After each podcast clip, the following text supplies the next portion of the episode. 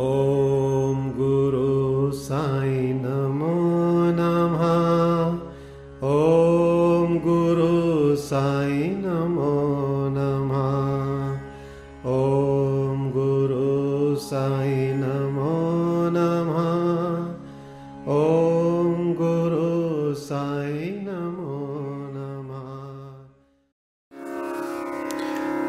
ओम श्री अनंत कोटि ब्रह्मांड नायक राजाधिराज योगीराज पार ब्रह्म श्री सच्चिदानंद समर सदगुरु साईनाथ महाराज की जय हो। हे सदगुरु, हे साईं, आपके चरणों में मेरा कोटि कोटि नमन। हे बाबा, श्री साईं सचरित्र का अध्याय 25 जिसका अध्ययन होने जा रहा है, कृपा कर आशीर्वाद दें कि यह अध्याय सभी के चित्त में उतरे। सभी को इसका लाभ हो। आइए, अब हम शुरू करते हैं अध्याय 25 जिसमें पहले दिया है, दामू अन्ना कासार अहमदनगर के रुई और अनाज के सौदे। दूसरा, आम्रलीला प्रार्थना। आइए प्राकथन। जो अकारण ही सभी पर दया करते हैं, तथा समस्त प्राणियों के जीवन वे आश्रयदाता हैं, जो पार ब्रह्म के पूर्ण अवतार हैं, ऐसे अहेतुक दया सिंधु और महान योगीराज के चरणों में साष्टांग प्रणाम कर अब हम यह अध्याय आरंभ करते हैं।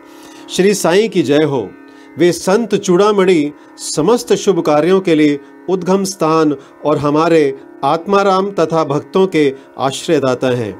हम उन साईनाथ की चरण वंदना करते हैं, जिन्होंने अपने जीवन का अंतिम ध्येय प्राप्त कर लिया है। श्री साईं बाबा अनिवर्चनीय प्रेम स्वरूप हैं।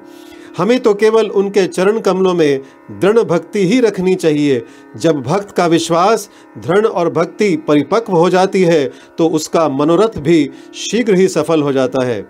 जब हेमाडपंत को श्री साईं सचरित्र तथा साई लीलाओं के रचने की तीव्र उत्कंठा हुई तो बाबा ने तुरंत ही वह पूर्ण कर दी।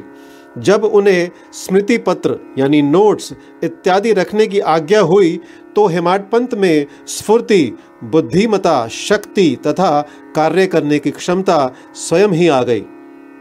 वे कहते हैं कि मैं इस कार्य के सर्वदा अयोग्य होते हुए भी श्री साईं के शुभाशीर्वाद से इस कठिन कार्य को पूर्ण करने में समर्थ हो सका। फलस्वरूप यह ग्रंथ श्री साईं सचरित्र आप लोगों को उपलब्ध हो सका। जो एक निर्मल स्रोत या चंद्रकांत मणि के ही सदृश है, जिसमें से सदैव साईं लीला रूपी अमृत झरा करता है, ताकि पाठक गण जी भर कर उसका पान करें। जब भक्त पूर्ण अंतकरण से श्री साईं बाबा की भक्ति करने लगता है तो बाबा उसके समस्त कष्टों और दुर्भाग्यों को दूर कर स्वयं उसकी रक्षा करने लगते हैं। अहमदनगर के श्री दामोदर सामल राम रास ने कासार की निम्नलिखित कथा उपयुक्त कथन की पुष्टि करती है। दामू अन्ना पाठकों को स्मरण होगा कि इन महाशय का प्रसंग छठवें अध्याय में शिरडी के रामनवमी उत्सव के प्रसंग में आ चुका है। ये लगभग सन अठारह में शिरडी पधारे थे, जबकि रामनवमी उत्सव का प्रारंभ ही हुआ था और उसी समय से वे एक जरीदार बढ़िया ध्वज उस अवसर पर भेंट करते तथा वहाँ एकत्रित गरीब भिक्षुकों को भोजन आदि कराया करते थे। दामू अण्णा के सौदे। पहला रुई का सौदा। दामू अण्णा को बम्बई से उनके एक मित्र ने लिखा कि वह उनके साथ साझेदारी में रुई का सौदा करना चाहते हैं, जिसमें लगभग दो लाख रुपयों का लाभ होने की आशा है। सन 1936 में नरसिंह स्वामी को दिए गए एक वक्तव्य में दामू अण्णा ने बतलाया कि रूई के सौदे का यह प्रस्ताव बम्बई के एक दलाल ने उनसे किया था, जो कि साझेदारी से हाथ खींचकर मुझ पर ही सारा भार छोड़ने वाला था। भक्तों के अनुभव भाग 11 पृष्ठ 75 के अनुसार दलाल ने लिखा था कि धंधा अति उत्तम है और हानि की कोई आशंका नहीं। ऐसे स्वर्णिम अवसर को हाथ से ना खोना चाहिए। दामू अण्णा के मन में नाना प्रकार के संकल्प विकल्प उठ रहे थे, परंतु स्वयं कोई निर्णय करने का साहस वे ना कर सके। उन्होंने इस विषय में कुछ विचार तो अवश्य कर लिया, परंतु बाबा के भक्त होने के कारण पूर्ण विवरण सहित एक पत्र श्यामा को लिख भेजा, जिसमें बाबा से परामर्श प्राप्त करने की प्रार्थना की। यह पत्र श्यामा को दूसरे ही दिन मिल गया। जिसे दोपहर के समय मस्जिद में जाकर उन्होंने बाबा के समक्ष रख दिया। श्यामा से बाबा ने पत्र के संबंध में पूछताछ की। उत्तर में श्यामा ने कहा कि अहमदनगर के दामू अन्ना कासार आपसे कुछ आज्ञा प्राप्त करने की प्रार्थना कर रहे हैं। बाबा ने पूछा कि वही इस पत्र में क्या लिखा है और उसने क्या योजना बनाई है? मुझे तो ऐसा प्रतीत होता है कि वह आकाश को छूना चाहता है उसे जो कुछ भी भागवत कृपा से प्राप्त है, वह उससे संतुष्ट नहीं है। अच्छा पत्र पढ़कर सुनाओ।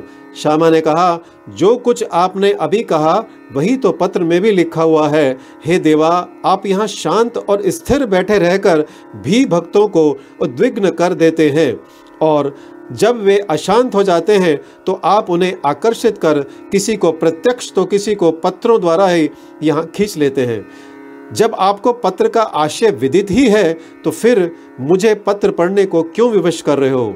बाबा कहने लगे कि श्यामा, तुम तो पत्र पढ़ो, मैं तो ऐसे ही अनाप शनाप बकता हूँ। मुझ पर कौन विश्वास करता है? तब श्यामा ने पत्र पढ़ा और बाबा उसे ध्यानपूर्वक सुनकर चिंतित हो कहने लगे कि मुझे ऐसा प्रतीत होता है कि सेठ यानी दामू अण्णा पागल पागल हो गया है। उसे लिख दो कि उसके घर किसी वस्तु का अभाव नहीं है। इसलिए उसे आधी रोटी में ही संतोष कर लाखों के चक्कर से दूर ही रहना चाहिए। श्यामा ने उत्तर लिख कर भेज दिया, जिसकी प्रतीक्षा उत्सुकतापूर्वक दामू अण्णा कर रहे थे। पत्र पढ़ते ही लाखों रुपयों के लाभ होने की उनकी आशा पर पानी फिर गया। उन्हें उस समय ऐसा विचार आया कि बाबा से परामर्श कर उन्हें भूल की है। परंतु श्यामा ने पत्र में संकेत कर दिया था कि देखने और सुनने में फ़र्क हुआ करता है। इसलिए श्रेष्ठकर यही होगा कि स्वयं शिरडी आकर बाबा की आज्ञा प्राप्त करो। बाबा से स्वयं अनुमति लेना उचित समझकर वे शिरडी आए। बाबा के दर्शन कर उन्होंने चरण सेवा की। परंतु बाबा के सम्मुख सौदे वाली बात करने का साहस वे ना कर सके। उन्होंने संकल्प किया कि यदि उन्होंने कृपा कर दी तो इस सौदे में से कुछ लाभांश उन्हें भी अर्पण कर दूँगा। यद्यपि यह विचार दामोअण्णा बड़ी गुप्त रीति से अपने मन में कर रहे थे तो भी त्रिकालदर्शी बाबा से क्या छिपा रह सकता था? बालक तो मिष्ठान माँगता है, परंतु उसकी माँ उसे कड़वी औषधि देती है, क्योंकि मिठाई स्वास्थ्य के लिए हानिकारक होती है। और इस कारण वह बालक के कल्याणार्थ उसे समझा बुझाकर कड़वी औषधि पिला दिया करती है। बाबा एक दयालु माँ के समान थे। वे अपने भक्तों का वर्तमान और भविष्य जानते थे। इसीलिए उन्होंने दामू अण्णा के मन की बात जानकर कहा कि, बापू, मैं अपने को इस सांसारिक झंझटों में फंसाना नहीं चाहता। बाबा की अस्वीकृति जानकर दामू अण्णा ने यह विचार त्याग दिया। अब दूसरी कथा पढ़ते हैं अनाज का सौदा।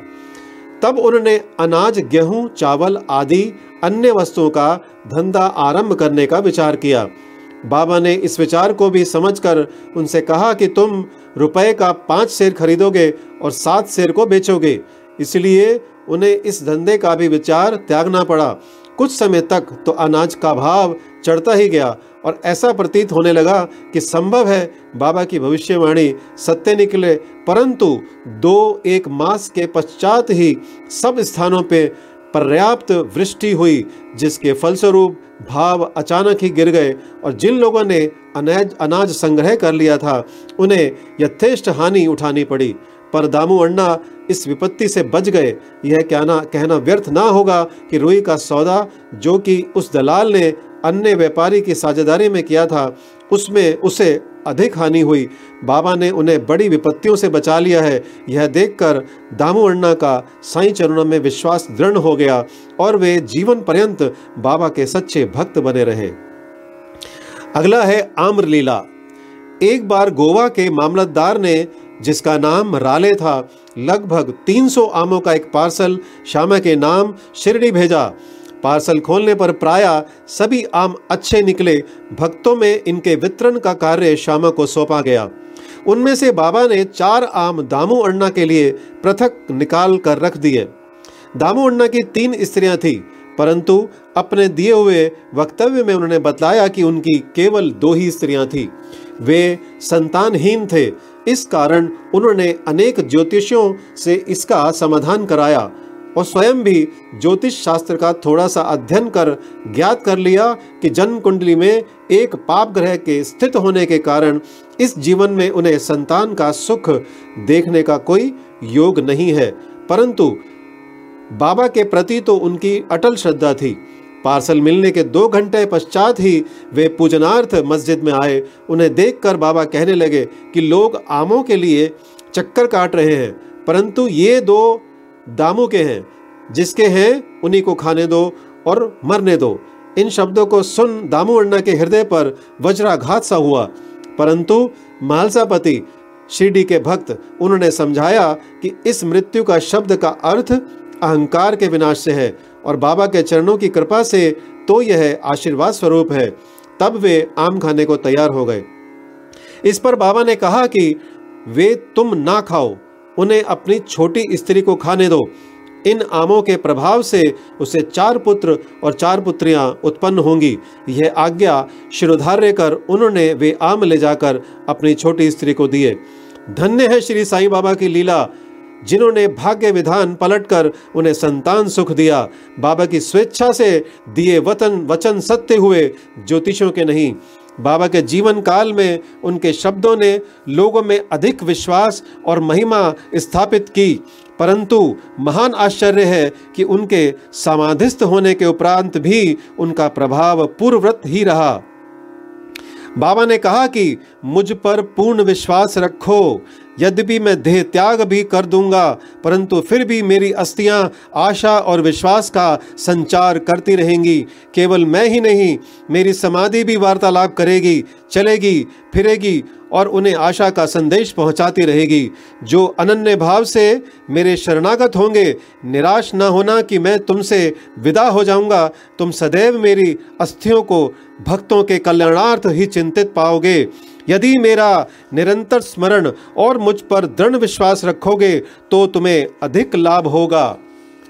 आइए पढ़ते हैं प्रार्थना।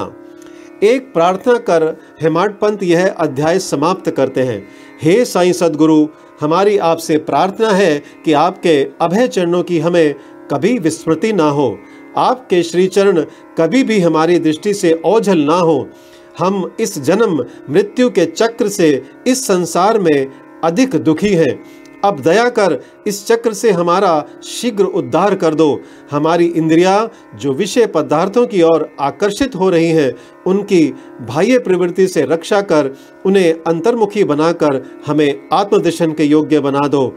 जब तक हमारा इंद्रियों की बहिर्मुखी प्रवृत्ति और चंचल मन पर अंकुश नहीं है तब तक आत्म साक्षात्कार की हमें कोई आशा नहीं है। हमारे पुत्र और मित्र कोई भी अंत में हमारे काम ना आएँगे। हे साईं, हमारे तो एकमात्र तुम ही हो, जो हमें मोक्ष और आनंद प्रदान करोगे। हे प्रभु, हमारी तर्क वितर्क तथा अन्य कुप्रवृत्तियों को नष्ट कर दो। हमारी जिव्या सदैव तुम्हारे नाम स्मरण का स्वाद लेती रहे। हे साईं, हमारे अच्छे बुरे सब प्रकार के विचारों को नष्ट कर दो। प्रभु, कुछ ऐसा कर दो कि जिससे हमें अपने शरीर और अपने ग्रह में आसक्ति ना रहे। हमारा अहंकार सर्वथा निर्मूल हो जाए। और हमें एकमात्र तुम्हारे ही नाम की स्मृति बनी रहे तथा शेष सबका विस्मरण हो जाए। हमारे मन की अशांति को दूर कर उसे स्थिर और शांत करो। हे साईं, यदि तुम हमारे हाथ अपने हाथ में ले लोगे तो अज्ञान रूपी रात्रि का आवरण शीघ्र ही दूर हो जाएगा और तुम और हम तुम्हारे ज्ञान प्रकाश में सुखपूर्वक विचरण करने लगेंगे।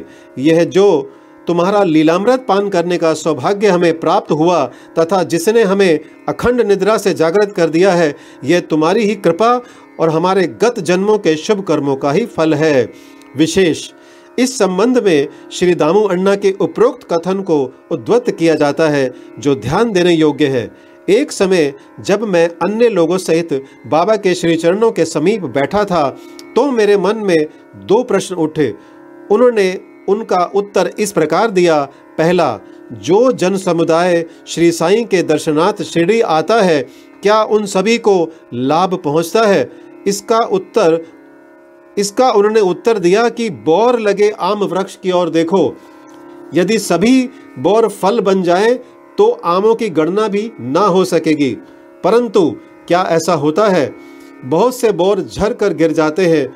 कुछ फले और बड़े भी तो आंधी के झकोरों से गिरकर नष्ट हो जाते हैं और उनमें से कुछ ही शेष रह जाते हैं। तो आइए अब दूसरा जानते हैं। दूसरा प्रश्न मेरे स्वयं के विषय में था। यदि बाबा ने निर्वाण ले लिया तो मैं बिल्कुल ही निराश्रित हो जाऊँगा। तब मेरा क्या होगा? इसका बाबा ने उत्तर दिया कि जब और जहाँ भी तुम मेरा स्मरण करोगे, मैं तुम्हारे साथ ही रहूँगा। इन वचनों को उन्होंने सन 1918 के पूर्व भी निभाया और सन 1918 के पश्चात आज भी निभा रहे हैं। वे अभी भी मेरे ही साथ रहकर मेरा पथ प्रदर्शन कर रहे हैं। ये घटना लगभग सन 1910-11 की है उसी समय मेरा भाई मुझसे पृथक हुआ और मेरी बहन की मृत्यु हो गई। मेरे घर में चोरी हुई और पुलिस जाँच पड़ताल कर रही थी। इन्हीं सब घटनाओं ने मुझे पागल सा बना दिया था। मेरी बहन का स्वर्गवास होने के कारण मेरे दुख का पारावार ना रहा और जब मैं बाबा के शरण गया तो उन्होंने अपने मधुर उपदेशों से मुझे सांतावना देकर अप्पा कुलकर्णी के घर पूरनपोरी खिलाई तथा मेरे मस्तक पर चंदन लगाया। जब मेरे घर चोरी हुई और मेरे ही एक तीस वर्षीय मित्र ने मेरी स्त्री के गहनों का संदूक, जिसमें मंगलसूत्र और नत आदि थे, चुरा लिए, तब मैंने बाबा के चित्र के समक्ष रुदन किया और उसके दूसरे ही दिन वह व्यक्ति स्वयं गहनों का संदूक मुझे लौटाकर क्षमा प्रार्थना करने लगा। श्री सद्गुरु साईनाथ अपरणमस्तु शुभम भवतु। ओम साई राम